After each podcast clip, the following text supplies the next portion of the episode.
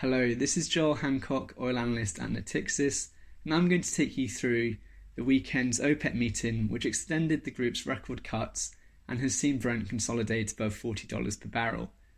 So, for OPEC standards, this was a relatively smooth meeting. The 23 country alliance agreed to extend current cuts of 9.7 million barrels per day for a further month until the end of July, although Mexico is set to exit the agreement. Production cuts had been set to drop to 7.7 million barrels per day prior to this extension, in line with the staggered withdrawal set out at the group's previous meeting. The 1.2 million barrels per day of additional cuts through May by Saudi, the UAE, Kuwait, and Oman will not be extended. So, although it was a relatively smooth meeting, the one point of contention prior to the agreement related to OPEC's age old problem of compliance. So Saudi was able to extract concessions from both Iraq and Nigeria to make up for poor compliance through May, but we see Iraq is likely to continue to face severe difficulties complying with this agreement. So, what does it all mean for the market? Firstly, OPEC's aggressive cuts through May reduced the need for further non OPEC shut ins which would have had to have been forced via physical prices held below cash costs for short cycle producers in the US.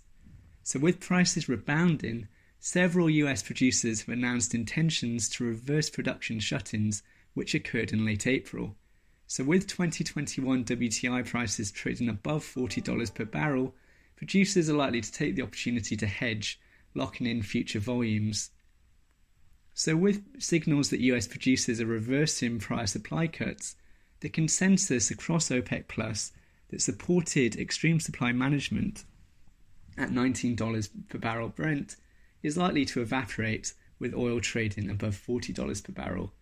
As a long term target price, Russia prefers a 40 to $50 per barrel range, with Saudi Arabia preferring 60 to $70 per barrel. Producers in a weaker fiscal position may also choose to flout quotas as prices appreciate. Finally, the crude market seems to be running ahead of the product market. So refinery margins remain historically weak across all refining centres globally, struggling with a stuttering demand recovery from coronavirus lockdown. Following the meeting, Saudi Aramco increased OSPs, so the official selling price of Saudi crude, for all regions, essentially increasing the price of physical crude for refiners. So, this will hurt margins further and, in our view, lower demand for physical crude.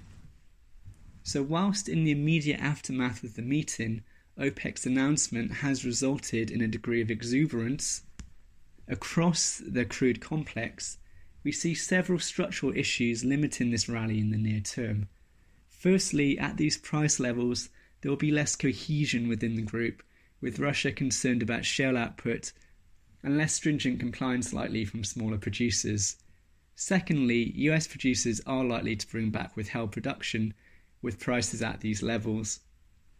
Finally, already struggling refiners are likely to see margins put under further pressure as Saudi increase their selling prices, which will lower physical demand for crude. We currently see Brent averaging $35 per barrel over the third quarter, with WTI at $33.5 per barrel. Thanks for listening.